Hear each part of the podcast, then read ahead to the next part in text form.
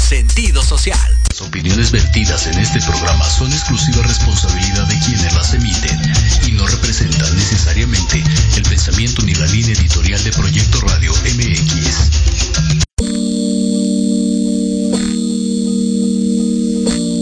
Hola, yo soy Liliana Huerta. Hola, yo soy Jesús Tecruceño.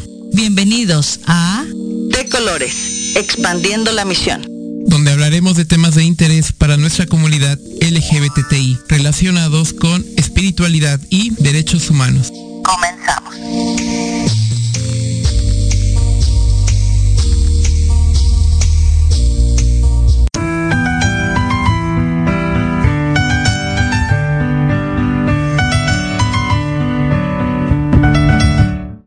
Hola, ¿qué tal? Muy buenas tardes a todos. Hola, hola, Jesús, ¿cómo estás?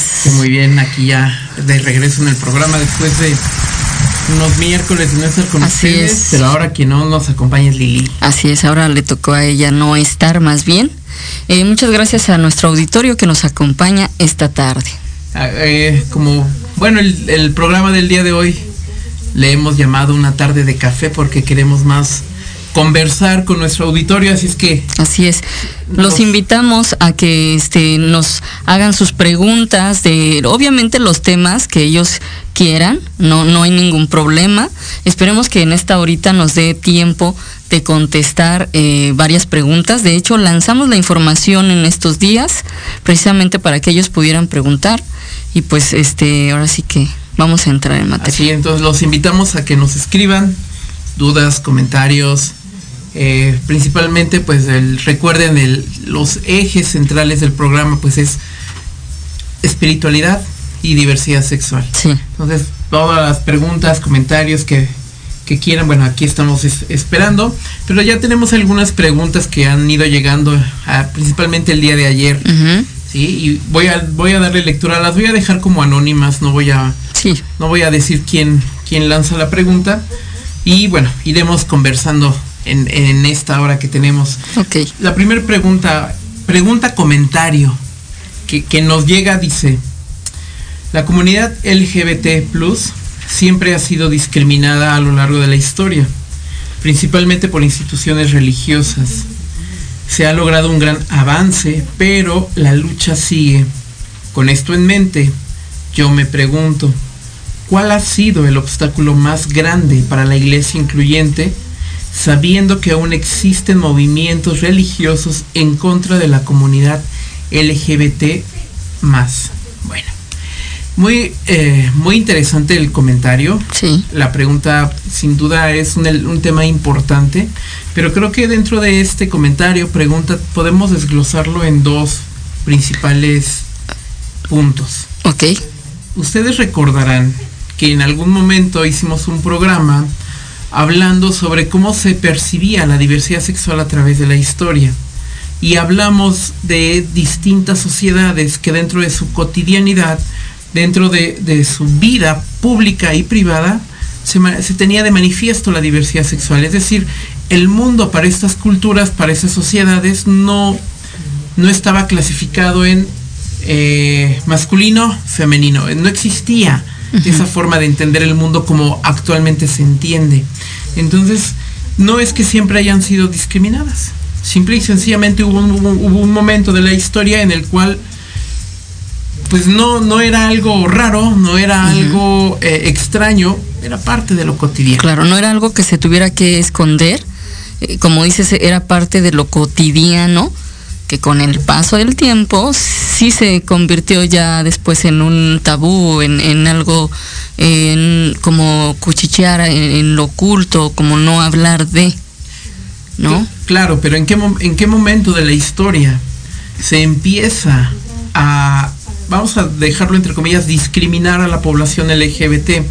¿En qué momento de la historia y cuál es el punto detonador que, uh -huh. que lleva a cabo esta acción? Bueno, eh, en ese programa del cual hago referencia, recordarán que hablamos que el, las primeras sociedades y los registros arqueológicos han demostrado que muchas culturas antiguas no tenían dentro de su de sus dioses, por así llamarlo, uh -huh.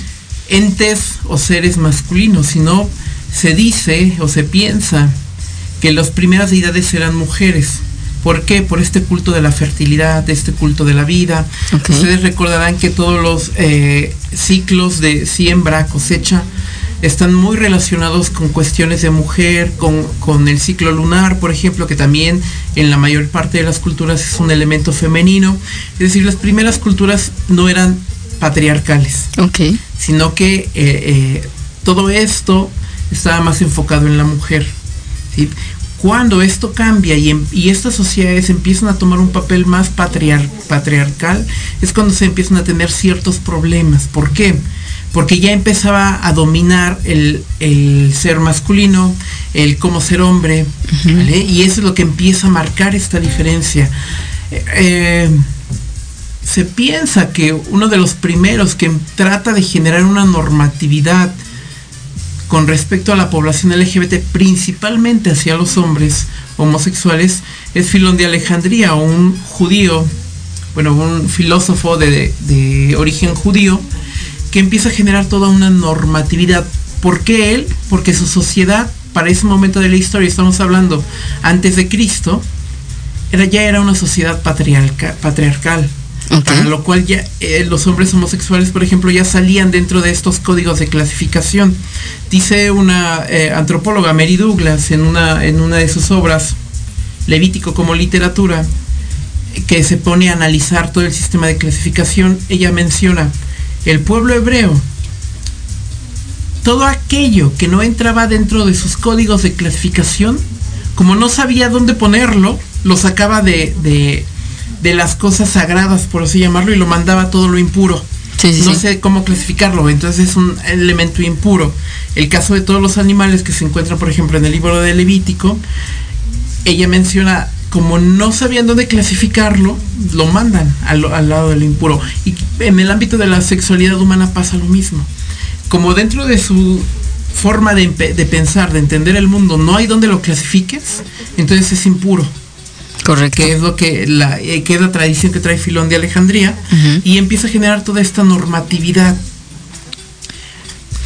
Tiempo después, muchos años después, siglos, eh, cuando el, el- la iglesia eh, católica, bueno, lo que hoy conocemos como la iglesia católica, en ese momento de la historia es el cristianismo antiguo, empieza a tomar el control de la sociedad y no solamente en el ámbito religioso, sino dentro de la estructura política, toda esa forma de entender el mundo pues le empieza a traer, ¿sí? Y como ellos son los que tienen el control, el poder político, el poder religioso, prácticamente se vuelven uno solo. Sí, sí. Se, se funden Son quienes manejan todo son los que manejan todo. Entonces, podríamos decir que hasta el siglo III, siglo IV de, la, de nuestra era, es cuando se empieza a, a ver como un señalamiento negativo hacia la población LGBT, que al ser patriarca- patriarcal, no se entendía a la mujer como hoy la entendemos como posible lesbiana, simplemente no, no estaba dentro del, del plano del razonamiento, solamente los hombres, porque eran los elementos de la sociedad importante.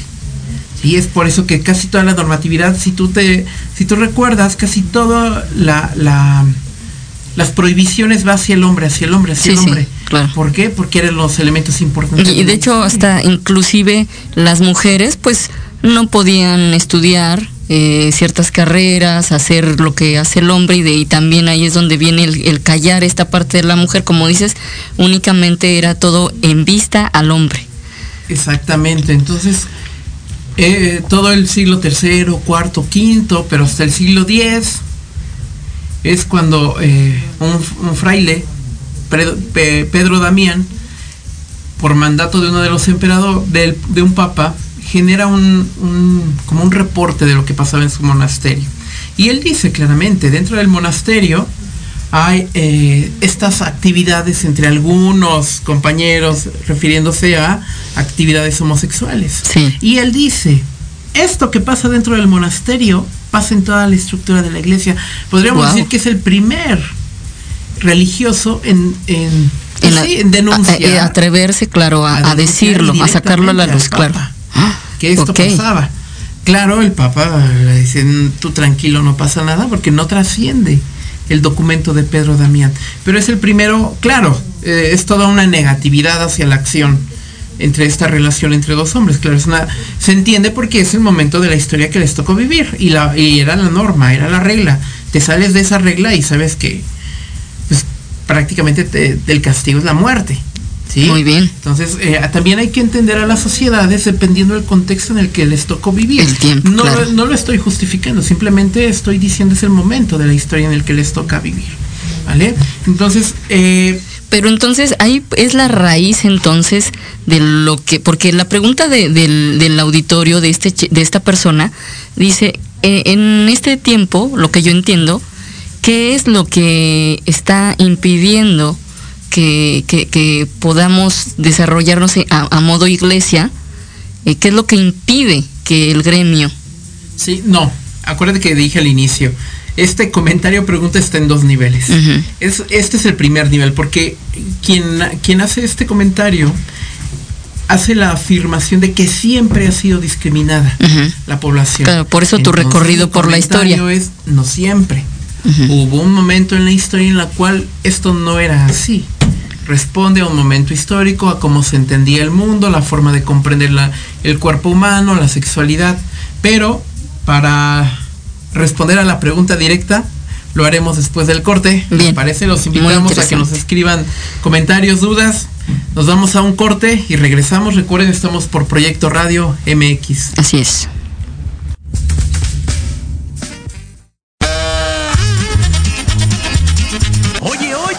¿A dónde vas? ¿Quién, yo?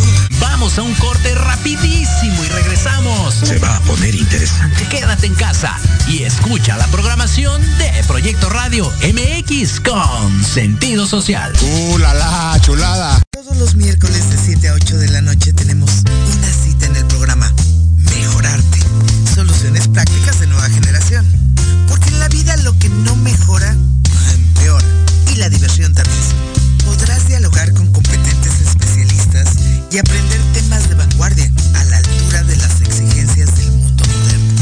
Aprende, diviértete y gana con Diana Marta Calleja en proyectoradiomx.com.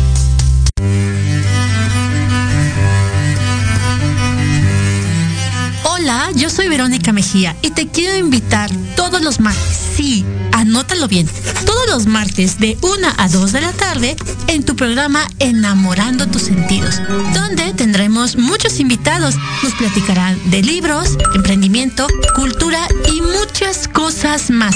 En tu estación Proyecto Radio MX con sentido social.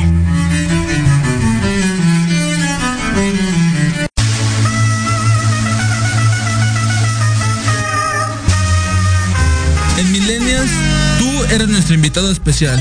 Un programa donde hablaremos de emprendedores, negocios, entretenimiento y cultura. Acompáñanos todos los jueves de 2 a 3 pm. Te esperamos aquí, en Proyecto Radio MX, con sentido social.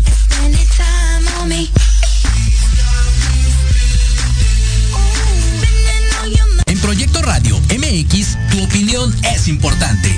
Envíanos un mensaje de voz vía WhatsApp al 55 64 18 82 80 con tu nombre y lugar de donde nos escuchas. Recuerda 55 64 18 82 80.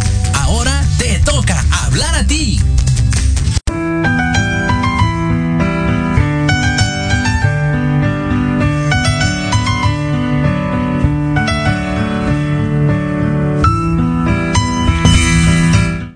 Bien, pues ya estamos de regreso en Proyecto Radio MX en su programa de colores. Así Un es. saludo, pues nada más a Guadalupe que nos ha escrito. Así es. Saludos Guadalupe, hasta no sé dónde andes, pero donde te un saludo, encuentres. un saludo. Bueno, eh, es el comentario que venía desarrollando antes de irnos al corte era para mm, poder eh, aclarar que no siempre fue discriminada la población LGBT. Hubo un momento de la historia en el que no. ¿Vale? es. Cuando eh, el cristianismo primitivo empieza a tomar el control del antiguo imperio romano y se empieza a expandir por todo lo que hoy conocemos eh, como Europa, y tiene el control tanto político como religioso, pues implanta esa forma de entender el mundo, esa forma de validar el mundo, de clasificarlo en pares, ¿vale? Y todo lo que salga de esa clasificación es impuro, es anatema, como lo dicen algunos textos de, del propio, de la propia, eh, ¿cómo llamarle? Eh, asociación, por así decirlo, del momento del cristianismo antiguo, ¿vale? Entonces, eh, por eso viene esta forma. Y claro, todos los países, o la mayor parte de países que adoptan esa forma de entender el mundo, pues para ellos viene siendo lo mismo, ¿no? La forma, esta discriminación, esta clasificación sin duda la mayor parte de los países en América al ser conquistados. Sí, claro. Por eh, países. Van por la misma línea, con las mismas creencias, y igual este como ¿cómo se? satanizando, ¿no? Todo esto que dices tú que, que lo comienzan a hacer a un lado porque no hay dónde colocarlo. Así es. Y la pregunta directa de este comentario, ¿cuál ha sido el obstáculo más grande para la iglesia incluyente, sabiendo que, que aún existen movimientos religiosos en contra de la comunidad LGBT más, bueno, hay que recordar que el movimiento, vamos a denominarlo movimiento religioso incluyente, con esta categoría me refiero no solamente a los movimientos de corte judeocristiano, sino de todos los sistemas religiosos en los cuales ha surgido esta vertiente, es decir, una propuesta dentro de su sistema de creencias para la población LGBT, todas están incluidas en, este, en esta categoría, movimiento religioso incluyente. Recuerden que esta propuesta surge a mediados del siglo pasado en Estados Unidos, principalmente cuando son todos los cuando prácticamente alrededor del mundo viene toda esta eh, efervescencia por los movimientos sociales. Las luchas por el reconocimiento de las minorías eh, étnicas, por ejemplo, la lucha de los negros, por ejemplo, el reconocimiento como seres humanos, como personas, todos sus derechos y bueno, todo lo que ello implica. Ahí surge también el movimiento religioso incluyente. Es decir, no es exclusivo del el mundo protestante, por así llamarlo. Muy bien. Y, su y creo que, que su principal obstáculo pues es esta forma patriarcal de entender la realidad, de entender el mundo, es decir, dividir el sistema clasificatorio en femenino y en masculino. ¿Por qué? Porque este sistema patriarcal no te permite entender que hay un abanico de formas de entender lo que es ser hombre. Actualmente dentro de la antropología hay muchos estudios sobre las masculinidades, ya no es lo masculino, lo femenino, es las masculinidades. ¿Por qué? Porque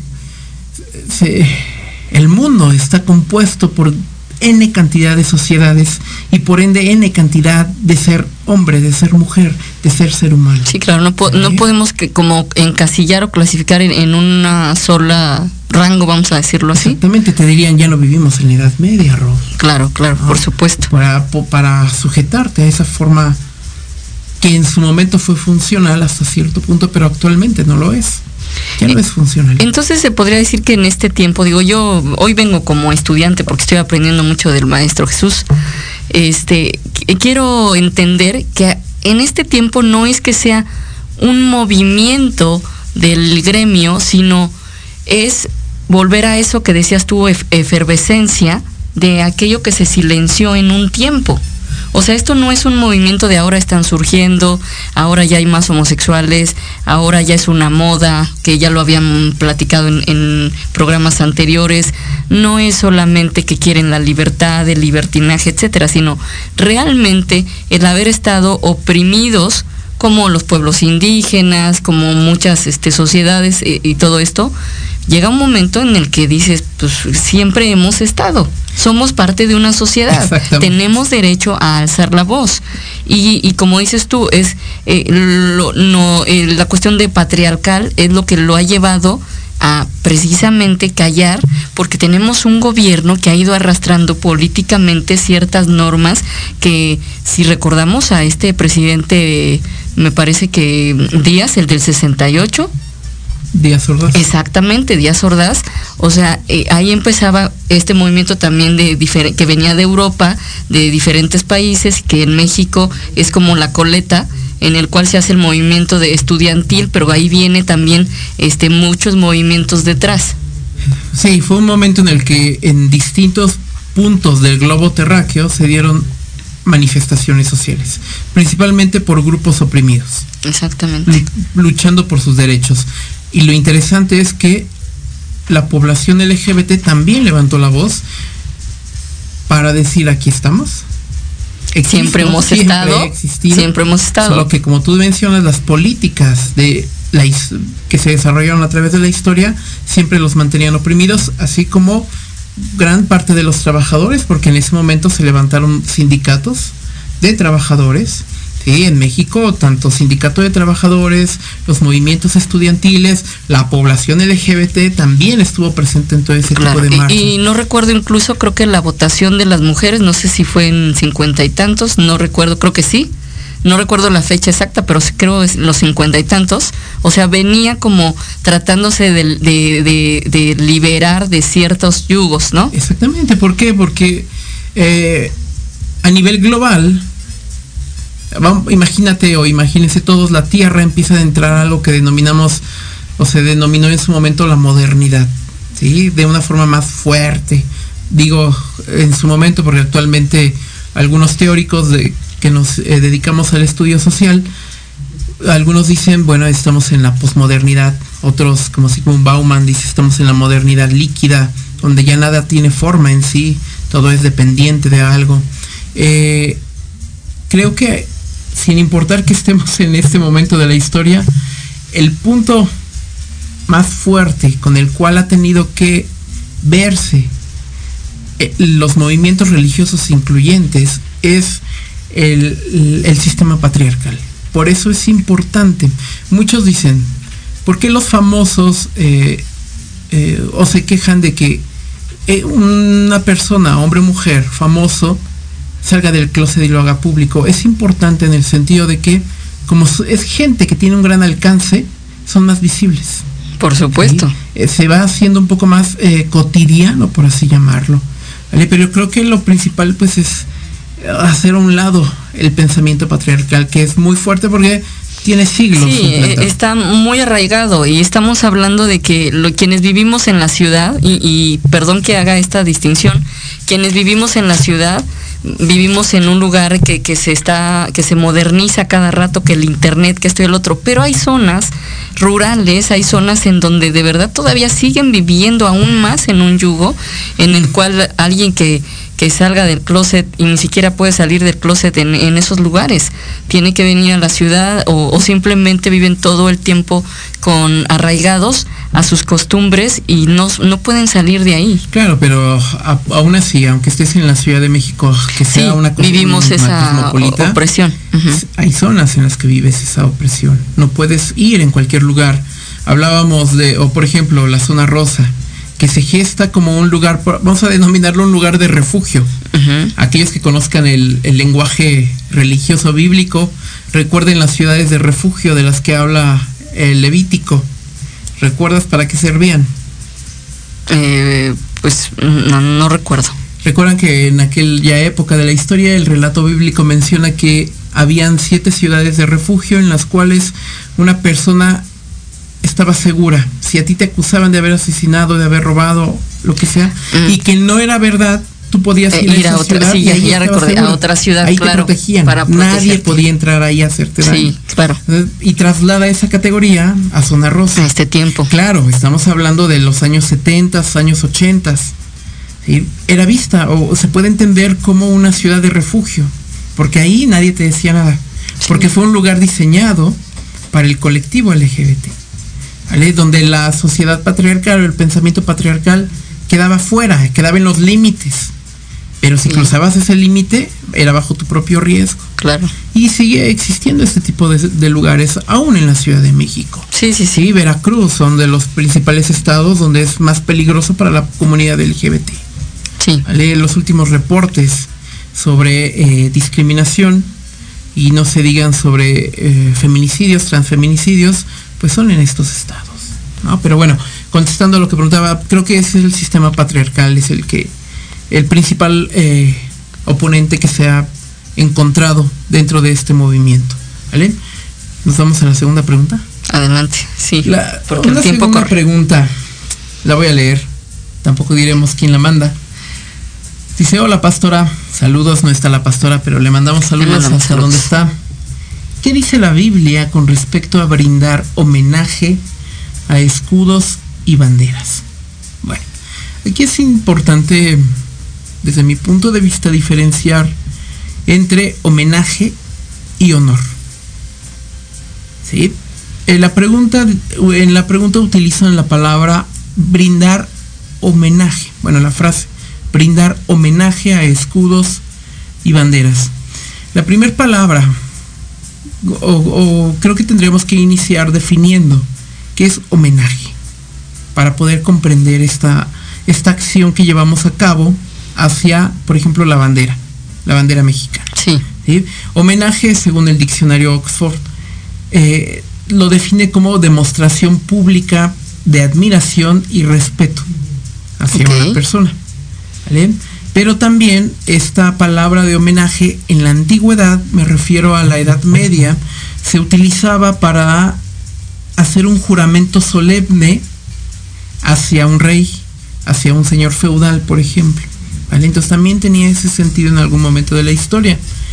Y honores, este mismo diccionario lo define como la manifestación pública de respeto, admiración, estima y se puede ofrecer hacia una persona, hacia una institución, hacia ciertos elementos como banderas, como escudos. ¿Vale? Y hay que recordar, como esta pregunta sí es directamente bíblica, ¿qué dice la Biblia con respecto a brindar honores a escudos y banderas? Ustedes recuerden que según el relato bíblico, cuando Moisés sale con el pueblo hebreo de Egipto, sale todo el contingente, y llega un momento, cuando ya se encuentran en el desierto, que se le ordena a Moisés cómo tenía que organizarse todo el pueblo de Israel en las doce tribus. Recuerden que en el centro teníamos el tabernáculo y alrededor del tabernáculo las dos tribus de Israel, tres, vamos a llamarle tres de cada lado, ¿sí? norte, sur, este y oeste. Y algo Sí. muy interesante es que en, en el libro de números, en el Antiguo Testamento, el capítulo 3 y el capítulo 4 va a relatar cómo se tenían que organizar las tribus. ¿Vale? Eh, un paréntesis, aquellos que nos escuchan y no, no estén Sí, para que... de acuerdo, con el texto religioso, digo, lo- recuerden que aquí hablamos también desde un punto de vista como un texto histórico que nos habla de los elementos eh, sociales y culturales de una sociedad, ¿vale? Entonces desde ese punto de vista lo, lo podemos analizar también. Eh, bueno, regresando al tema. Sí. El libro de números, capítulo 3 y capítulo 4, nos va a estar hablando de cómo se tenía que organizar la población. Y algo muy interesante es que había cuatro banderas que, a la, por así decirlo, a la voz de mando, las tribus que estaban, por ejemplo, del lado norte, que tenían una bandera, se tenían que organizar, todo el ejército de esas tribus se tenía que organizar. Es decir, las banderas, las insignias están presentes desde el Antiguo Testamento. El rendir culto, dice el texto bíblico, eh, solamente eh, se le ofrece al Dios eterno, ¿sí? Solamente.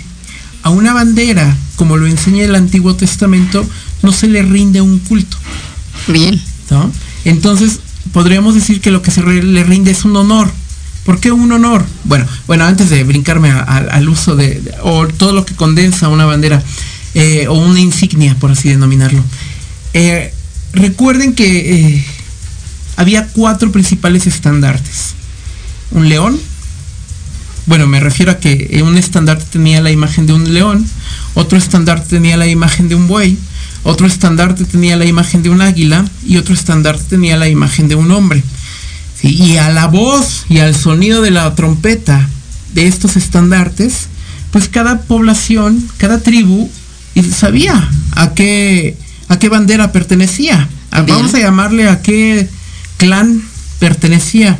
¿A qué me refiero con clan? Bueno, si tú eras parte de la tribu de Judá y te tocaba la bueno, les tocó la bandera de león, veías tu estandarte levantado y sabías que algo Claro, pasaba. y era una tenías señal que- de algo. Que ir porque posiblemente ya todos se juntaban para proseguir el, camino, pero cuando llegan a Canaán, a la tierra prometida, era para eh, juntar a todo el ejército e irse a la guerra, ¿vale? Entonces tú te identificabas.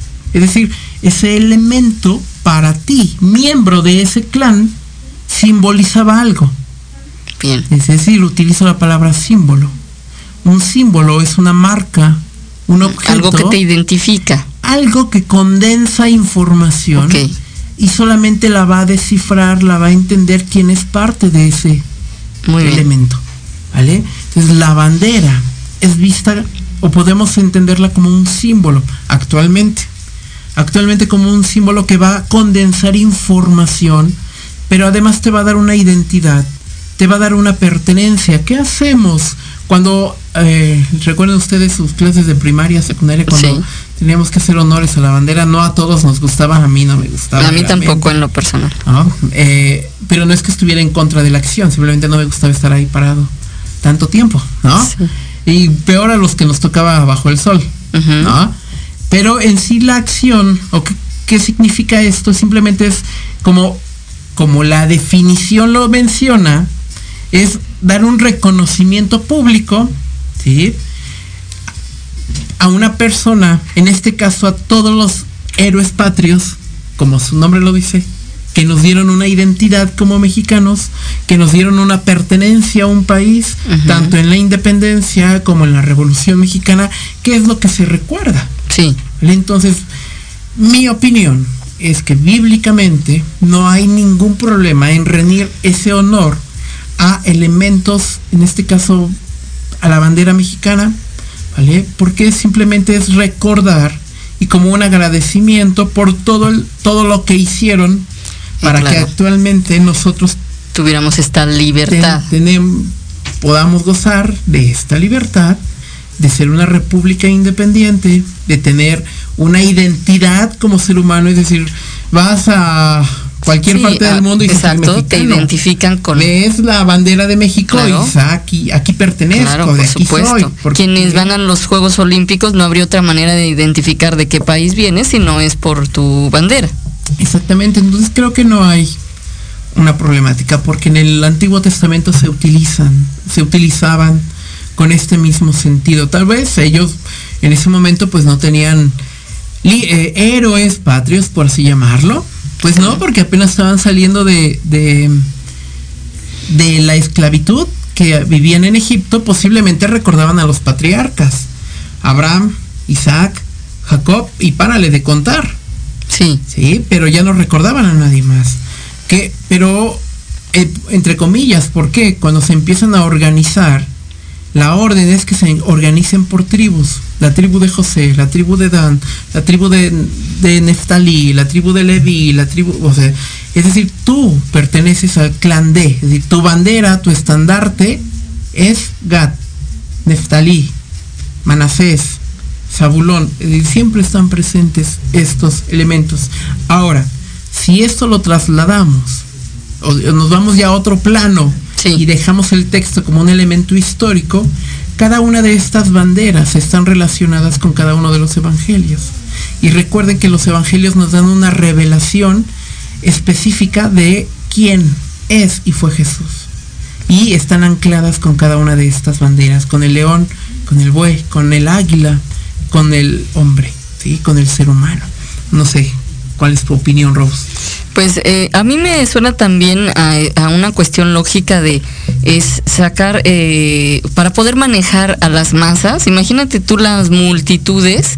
Eh, obviamente con estas banderas el poder ordenar, a Dios le gusta el orden, entonces de cierta manera pues también se ve una lógica del por qué en ese tiempo era utilizado, que obviamente tiene un trasfondo en, en, este tiempo, ¿no? Pero bueno, la verdad es que también creo que en algunas religiones, eh, por ejemplo, los testigos de Jehová me parece que no les permiten eh, rendir honores a la bandera, ¿no? Es bastante así como no puedes hacerlo eh, porque Dios no lo permite, etcétera, por un, pesar muy religioso al grado de que sí tienen ciertos conflictos, ¿no? Con hacer esto los niños. Entonces, hoy que platicamos sobre esto, la verdad es que nos da luz, ahora sí, para saber realmente que no hay ningún problema, que no solamente es tu punto de vista, sino lo que hablas históricamente te lleva a saber que es lo que es, identificarte, ¿no? Sentirte parte de un lugar, saber que perteneces a ese lugar y que tienes que identificarte de alguna manera, ¿no? Sí, claro. Eh, estos grupos que mencionas, como los testigos de Jehová, exactamente tienen eh, su forma de interpretar, de comprender esta cuestión, eh, va sobre esa línea, no hay, no se les permite rendir honores a la bandera, no se les permite incluso generar ciertos trámites gubernamentales por esto de esta cuestión no, no, no, no tienes permitido eh, por ejemplo, llevar a cabo tu servicio militar. De, ahí que eh, han tenido problemas en algunos países, por ejemplo Rusia. En Rusia está penado, eh, está prohibido que exista esta creencia religiosa de los testigos de Jehová en Rusia, por toda esta cuestión en el ámbito político. Podríamos verlo como un juego político. Sí, sí, sí. De cierta forma o cierto manejo del ámbito político. Por eso están prohibidos en Rusia y en otros países. Por esta cuestión, claro, existen de manera escondida, los hay, pero no lo pueden hacer público, como en México, sí. que somos un país laico. Efectivamente. Somos un país laico y mm, la propia constitución te protege para llevar a cabo o para profesar cualquier culto siempre y cuando no dañes a terceros. Así es. Entonces creo que eso también es parte de todo lo que se reconoce a estos héroes de la patria. Claro. Bueno, ¿cuál es nuestra tercera pregunta? Híjole, creo que está un poco más complicada. bueno, dice, creo que esta la mandó la misma persona que nos mandó la segunda. no, miento. No, no, no, no, no. Fue una persona distinta. Ok. Dice la tercera pregunta. ¿Cómo hablo del amor de Dios a otros gays, si, los, si les han dicho que el amor de Dios no es para ellos, híjoles, es complicado la cuestión, pero no imposible. Em, ¿Qué pasa cuando te constantemente te dicen, tú no, tú no puedes ser lesbiana, no puedes ser gay y estar en el servicio religioso? Porque es pecado, porque Dios aborrece el pecado. a lo que voy es que ese lenguaje lo que va generando en ti es un rechazo hacia el sistema religioso. Entonces creo que no es tan bueno que le hables a alguien de Dios, por así decirlo, cuando te condenaron con el mismo Dios creo que la mejor forma de hablarle a esta persona es con el ejemplo. Sí. ¿A qué me refiero? Que si tú ya comprendiste, eh, me refiero, eh, perteneciste a una iglesia protestante, por ejemplo, eh, tuviste que salir por tu preferencia sexual, por tu condición de género, por tu identidad de género, y llegaste a una iglesia que ves del movimiento religioso incluyente, Has comprendido que el texto bíblico no se puede interpretar de manera literal porque hay que tomar en cuenta elementos culturales, elementos sociales, fue escrito para una cultura distinta a la tuya, responde a un momento y a un espacio geográfico específico. Hay que tomar todos esos elementos en cuenta. Tú ya lo aprendiste. Entonces ahora eres feliz en tu nueva iglesia evangélica, pentecostal, y no hay problema porque tú ya comprendiste que eh, es estaba equivocado lo que te habían dicho a ti. ¿De, cuál, ¿De qué forma lo puedes transmitir si yo rechazo rotundamente volverme a acercar a un grupo religioso con el ejemplo? Sí, con, con tu, cómo estás llevando hoy tu vida. Por ejemplo, en mi caso, eh, si nos da tiempo, eh, una amiga hace poco me marcó y me dice, hola, ¿cómo estás? Hace como unos 10 años que no la veía y me dice, oye, ¿y cómo vas con esta cuestión de Dios y tú? Que Dios te decías que te rechazaba y que no te sentías amada, etcétera, etcétera. Eh, le dije, estoy feliz, estoy feliz porque sé que si me ama, estoy en un lugar seguro, como lo llamamos, Este, y es aquí donde ella dice, wow, es impresionante lo que has cambiado, la seguridad con la que hablas, en dónde te congregas, qué es lo que hacen, qué, lo, qué les ha llevado a. Y yo simplemente con contarle en unos minutos cómo me ha ido en esta parte, eh, ella se convence de que estoy en un lugar que, que estoy bien, en un lugar seguro, en un lugar donde sé que Dios me ama, principalmente que ya lo creo que, realmente me ama tal y como soy. Y eso la lleva a, decirme, oye, tengo un primo que es gay, mándame la dirección de la iglesia. Esto es lo que nos lleva a... El, el, dar testimonio, lo que nosotros llamamos es dar testimonio de lo que está ocurriendo en tu vida. Exactamente, creo que la mejor forma es con el ejemplo, como tú bien lo mencionas, Rose. Pero bueno, nos vamos a ir a un pequeño corte. Así es. Los invitamos a que nos escriban si tienen alguna duda, algún comentario. Eh, para poder conversar en, estos minutos que nos quedan. Recuerden, estamos por Proyecto Radio MX. Así es, tarde de café. De colores, en una tarde de café. Nos vamos a un corte y regresamos en unos minutos. No se vayan.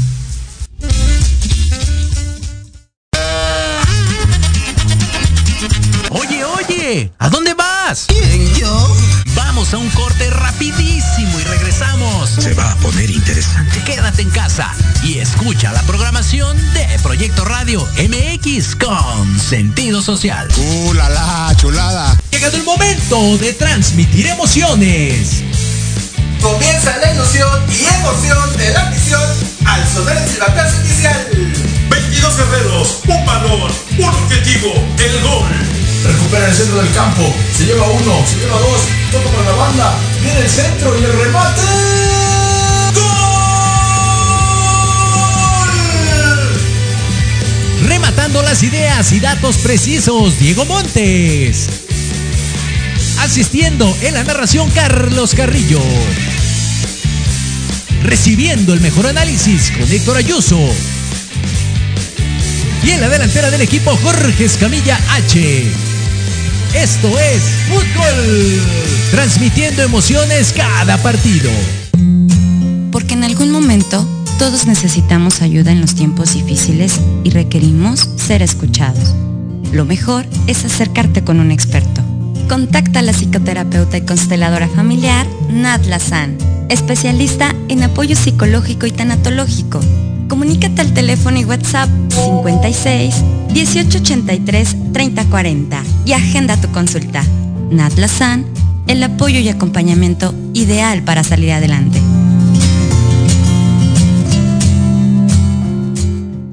¿Harto del estrés diario?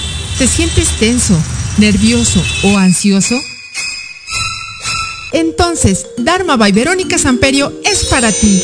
Te ofrecemos tratamientos faciales, oxigenación con ozono, tratamientos corporales como linfoescultura o moldeado corporal, drenaje linfático, masajes relajantes o descontracturantes, ozonoterapia, desintoxicación iónica y mucho más.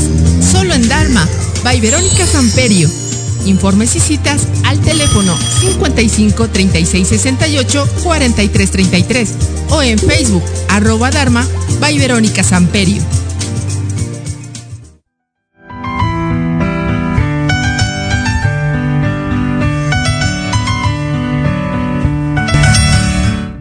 Bueno, ahí estamos de regreso aquí en su programa de colores. Así es. Y bueno, queremos mandar un saludo a la pastora Liliana Huerta que anda muy lejos de por acá. Viendo, muy Nos bien. está viendo, escuchando. Perfecto.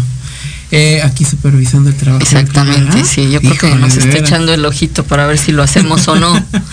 Eh, bueno, continuando con lo que comentaba Rose, eh, yo creo que si han utilizado un elemento para condenarte, no, no es bueno de primera mano retomar ese elemento para decirle, no, que te crees equivocado. No, creo que como bien dice Rose, el, tu propia vida, tu propio ejemplo, es lo mejor que puedes utilizar, tu mejor herramienta. Como, como lo preguntas, ¿cómo le hablo del amor de Dios a otros gays? Bueno, con que ellos vean tu cambio, con que ellos vean tu forma de, de vivir, de expresarte, de, De de ese pensar. Dios, Ajá, claro. de pensar, creo que es la mejor forma de hacerlo, con el ejemplo. Sí, yo en algunas ocasiones hemos dicho, no aquí claro, en, en- en los servicios, que mucha gente posiblemente no tenga la oportunidad por X situaciones de, de tener una Biblia, de ir a un servicio, pero tú puedes ser ese vehículo, ese elemento por el cual a través de ti puedan ver algo diferente. Claro, es que la gente está cansada de, de escuchar un sermón, vamos a decirlo así, o, o, lo que decimos nosotros palabrería. Lo que quieres escuchar es que, que se vea reflejado realmente un cambio, que, que no sea una cuestión eh, espiritual de yo soy un santo, yo ahora ya no hago. De hecho, mucha gente me ha dicho, eh, yo fui una persona alcohólica y mucha gente me ha dicho, oye, pero ¿qué fue lo que hiciste? ¿Qué les hacen ahí adentro? Eh, ¿Cómo es posible que antes eras de tal manera? Y el hablar de Dios no lo voy a negar, es parte de mi vocabulario, es eh, gracias a Dios esto, Dios me ha ayudado a tener mi trabajo, Dios me ha ayudado a tener tal cosa, el, es parte de mi vocabulario, es parte de mi vivir, es parte de lo que yo hago a lo largo de mi semana y eso es lo que lleva a que la gente se, vamos a decirlo así, se convenza de que algo sucede cuando realmente estás en el lugar correcto y te sientes bien, te sientes parte de, este, y eso te lleva a reflejar todo esto. Sí, ¿no? exactamente. Y la gran mayoría de eh, movimientos religiosos incluyentes o de corte evangélico en la Ciudad de México tienen personas que salieron de sus iglesias antiguas. Sí. Y que conocieron este tipo de lugares pero porque ya, ya conocen un poco el lenguaje religioso, saben de qué se habla, ¿vale? Entonces como que en primer momento se les hace raro. Dicen, a lo mejor me quieren engañar y me quieren llevar a terapias de conversión. sí. Y están penadas por la ley, claro. Qué bueno. ¿No? Eh, este tipo de, de, acciones, pero cuando llegan dicen, ah, no me equivoqué, pero ¿será cierto? Claro. ¿Será? ¿Por qué? Porque el, el juicio que se genera hacia la población LGBT por parte de los grupos religiosos es muy fuerte. ¿no? Entonces creo que, que, hay mucho trabajo que hacer. Sí. Y que gracias a la visibilidad de mucha gente, famosos, que se dejan ver, es que se ha podido abrir un poco y la forma de pensar de la población va cambiando, pero es lento. Sí. Es una forma de pensar que ha tenido siglos. Es muy complicado quitarla de un siglo para otro. Claro. Es pero un proceso poco a continuo. Poco. Sí. ¿Okay? Bueno, esta pregunta 3 sin duda está anclada con la pregunta 4. La pregunta 4 dice, ¿cómo saber que Dios me ama siendo gay? Está,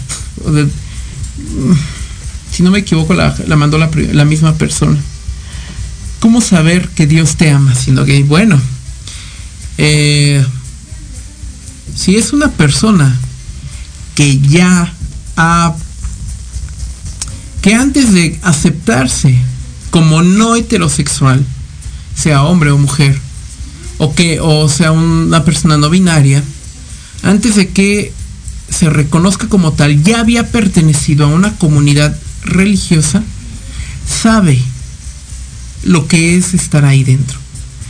Sabe lo, y más si tuvo un ministerio a cargo o perteneció a un ministerio, sabe lo que diríamos en el lenguaje religioso, sabe lo que es entrar a la presencia de Dios, sabe lo que es sentir la presencia de Dios, ¿vale? ¿Cómo sabes que Dios te ama si te han dicho que no? Que tú no puedes entrar a la presencia de Dios porque estás contaminado, porque vives en pecado. Pues entonces respóndeme tú mismo, ¿cómo podías estar en la presencia de Dios si eras gay, si eras lesbiana, si eras trans, si eras bisexual? No se te no te suena algo ilógico que pudieses hacerlo si te habían enseñado que eso era imposible claro. O sea simplemente con un con eh, reconocer que esa forma de interpretación es errónea creo que tienes un gran camino avanzado en ese sentido. Si eh, por así llamarlo Dios te utilizaba aun cuando él sabía que eras gay si Dios te utilizaba en la música, en dando clases, en el área de ujieres, en cualquier ministerio que se manejara dentro de tu iglesia, si Dios te usaba sabiendo lo que eras, o sea, simplemente lo que tienes que hacer es aceptar que Dios te ama tal como eres. Sí. Te usaba. Y si tú lo permites, lo vas a seguir haciendo. Claro. Estas iglesias que hablábamos de la, para la población LGBT en la Ciudad de México, muchas, dentro de sus ministerios, están conformados por gente que salió de sus iglesias, que ya pertenecía a un ministerio, pero cuando aceptan su no heterosexualidad tienen que salir o son expulsados o salen por su propia voluntad porque se cansaron de ir a terapias de conversión, a servicios de liberación, ¿sí? y salen, llegan a estas iglesias y ¿qué pasa? Pues se insertan a sus ministerios. Sí. ¿Por qué? Porque saben cómo hacerlo, saben cómo entrar. ¿no? Y hay una confirmación de que Dios te ama porque te está permitiendo eh, eh, ejercer aquello que en algún tiempo en ese lugar te fue prohibido o simplemente te dijeron que no podías eh, hacerlo, ¿no? Entonces al llegar a un... A mí me pasa eso, ¿no? Yo inicié en el cristianismo en una iglesia heterosexual, en la cual cuando comenzamos a hablar de los pecados, oh, oh, llegamos al pecado de la homosexualidad, al espíritu de la homosexualidad, y fue ahí donde busqué otro lugar. Dije, tiene que haber un lugar para mí. Y, quien, yo creo que obviamente Dios, estoy segura que Dios fue quien me llevó a este lugar entonces, al estar en este lugar y poder tener la libertad, no el libertinaje, sino la libertad de poder eh, ejercer o ser como soy y, llevar, creo que la diferencia que hubo fue poner un orden en mi vida y saber que el ser gay no significa que tengas que terminar como las estadísticas dicen, muerto en un lugar, asesinado por ser homosexual o simplemente alcoholizado o, o, con drogas por el hecho de ser discriminado, sino el no ser yo parte de esas estadísticas me ayudó a entender que Dios me ama, que había un lugar reservado para mí.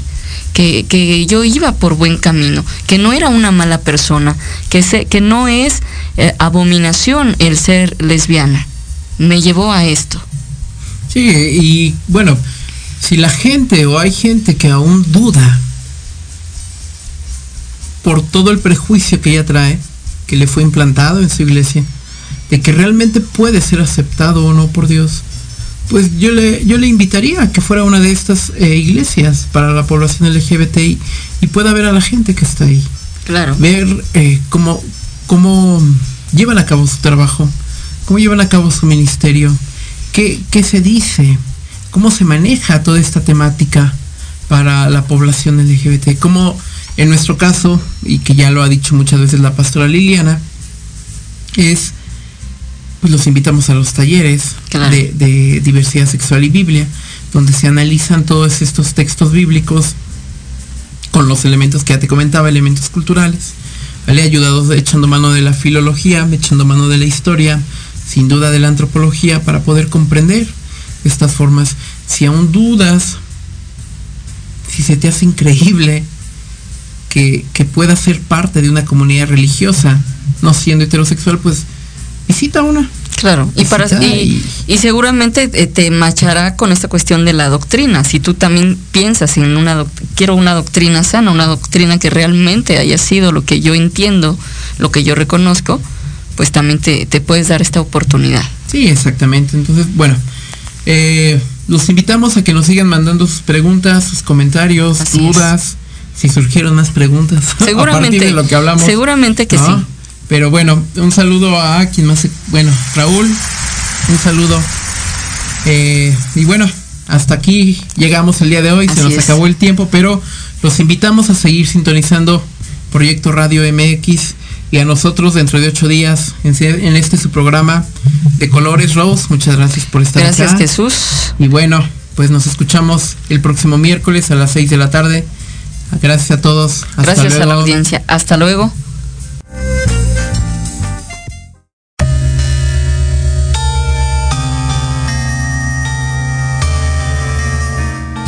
De despedirnos. Nos escuchamos el próximo miércoles de 6 a 7 de la tarde para seguir abordando temas de interés para nuestra comunidad de colores por Proyecto Radio MX con sentido social. Nos puedes seguir como Misión Cristiana Incluyente en Facebook, Instagram y Twitter.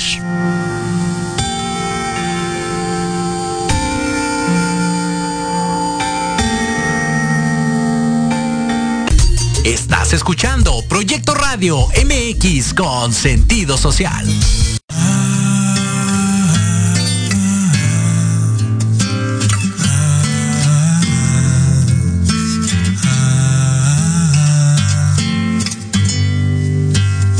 Solo quería decirle que usted es hermosa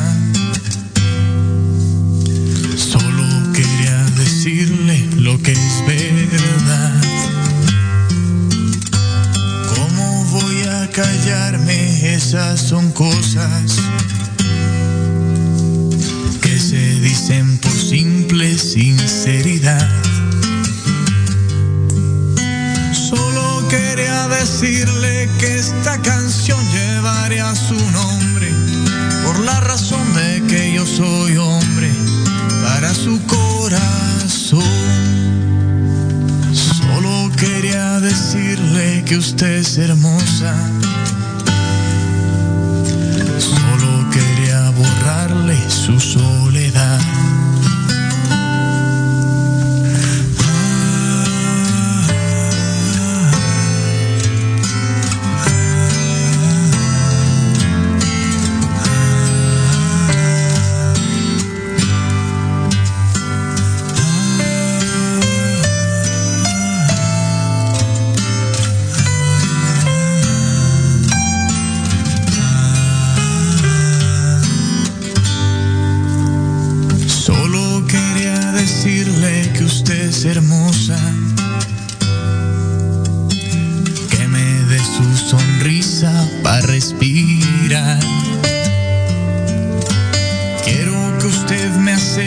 esta simple rosa.